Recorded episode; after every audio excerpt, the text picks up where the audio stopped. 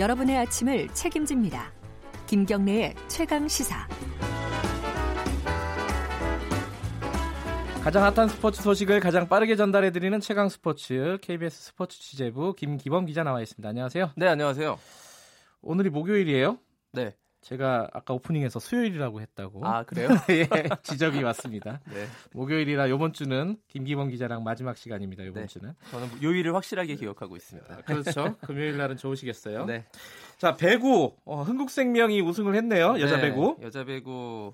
올 시즌이 기념비적인 시즌이잖아요. 그리고 김기범 기자도 여자 네. 배구에 대해서 꽤 많이 자주 소개... 언급을 했어요. 이 자리에서도. 네, 저도 네. 라디오 프로그램 몇 번 했었는데요. 여자 네. 배구를 이렇게 많이 소개한 시즌은 없었습니다. 그래요? 어떤 것 때문에 그런가요? 자, 여자 배구 인기가 남자 배구를 사실상 능가한 아, 시즌이라고 볼 수 음, 있었고요. 네. 결말도 굉장히 의미가 있었습니다. 예. 흥국생명이 도로공사를 물리치고 삼승 일패로 챔피언 결정전 우승 차지했고요. 이제 네. 정규리그와 통합 우승입니다.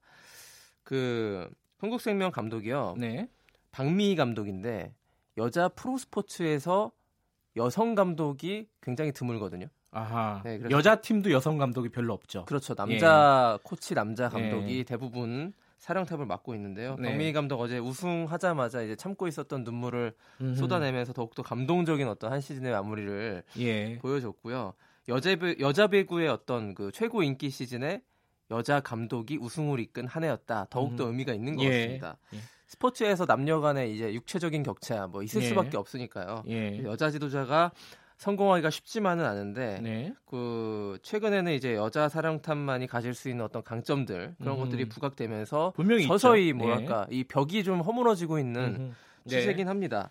그 테니스 같은 경우에는요. 세계적으로도 여자 코치가 남자 선수를 아, 코칭하는데 그래요? 남자 선수가 아주 톱급 뭐 앤디 머레이라는 선수인데 예. 이 선수의 과거에 그 코치가 여자인 모레스모라는 코치였습니다. 어허. 그 정도로 이제 이게 가능하다라는 걸 여러 종목에서 음. 보여주고 있는 그런 시점이기도 하고요. 이건 뭐 유리 천장이 아니라 유리 벽쯤 되겠는데 네, 이게 예. 굉장히 벽이 예. 공고했는데 이게 깨졌다라는 예, 조금씩 무너지고 점에서. 있다 이런 네. 거네요. 그렇다고요.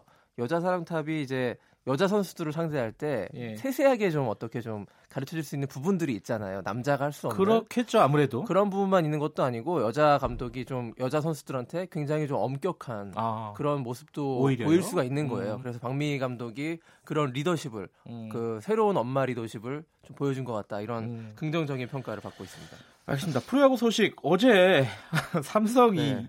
이십삼 대 몇으로 예. 사로 이겼다고요? 예, 그렇습니다. 롯데한테 야. 이십삼 점. 그것도 저기 롯데 안방에서 사직 원정에서 부산 팬들은 난리가 났겠네요. 이십삼 득점인데 예. 이십삼 안타를 그냥 두들겼습니다. 아이고. 이, 이 무슨 저 핸드볼 스코어죠, 이게? 홈런이요. 여덟 개 나왔는데 예. 그 박한이 선수 말루 홈런, 구자욱 투런 홈런, 강민호 이게 저기 예전에 롯데 선수였어요. 아, 그렇죠. 친정팀 상대로 홈런 이렇게 네. 여덟 개의 홈런 몰아쳐가지고 이십삼 점. 특히 박한이 선수가 지금 국내 프로야구 최고령 선수인데 음. 마흔 살입니다. 아. 그 마흔 살에 들어서야 처음으로 말루 홈런을 쳤어요. 그러니까 말루 홈런 진짜 치기 어려운 거죠. 인연이 네. 돼야 되는 것 같습니다. 예. 네.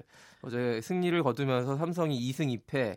그러니까 최근에 한 이, 삼 년 삼성이 예전에 그러니까요, 압도적인 팀이었어요. 강, 강팀이잖아요. 네, 근데 음. 요즘에 부진을 면치 못하고 있는데 음. 이천십 년대 초반만 하더라도 이제 삼성이 예전에 그 해태 타이거즈만큼이나 네. 강력한 프로야구의 어떤 뭐랄까 헤게모니를 장악하고 있던 팀이었는데요. 예. 최근 들어 부진한데 어제 경기에서는 다시 사, 그 매서운 사자의 모습을 보여줬습니다. 네, 이번 주말 스포츠 네. 일정 간단하게 정리해보죠. 아, 일단 뭐 해외파 선수들 위주로 소개해드리면요. 예. 그 이번 주말 아니고 일요일에서 월요일로 넘어가는 새벽인데 예. 손흥민 선수가 그 다시 이제 토트넘으로 돌아가서 음. 국가대표 경기에서 골맛을 보고 네. 그 토, 리그 경기에서 리버풀과 사월 일일 월요일 새벽에 경기하게 되고요. 피곤하겠네요. 그 국가대표팀에서 예.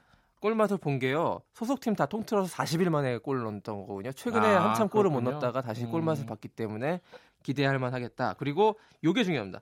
엘에이 다저스의 류현진 선수가 음. 메이저리그 개막전 선발로 출격을 하게 됐습니다. 아, 그래요? 박찬호에 음. 이어 사상 두 번째인데 이십구 일 새벽 다섯 시 음. 등판합니다. 예, 기대하셔도 좋을 것 같습니다. 자, 네. 오늘 소식 여기까지 듣겠습니다. 감사합니다. 고맙습니다. 케이비에스 스포츠 취재부 김기범 기자였고요. 김경래의 최강시사 일 부는 여기까지 하겠습니다. 이 부에서는요.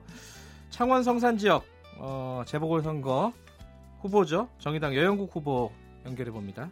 김경래 최강시사 어, 뉴스 잠깐 듣고 돌아오겠습니다.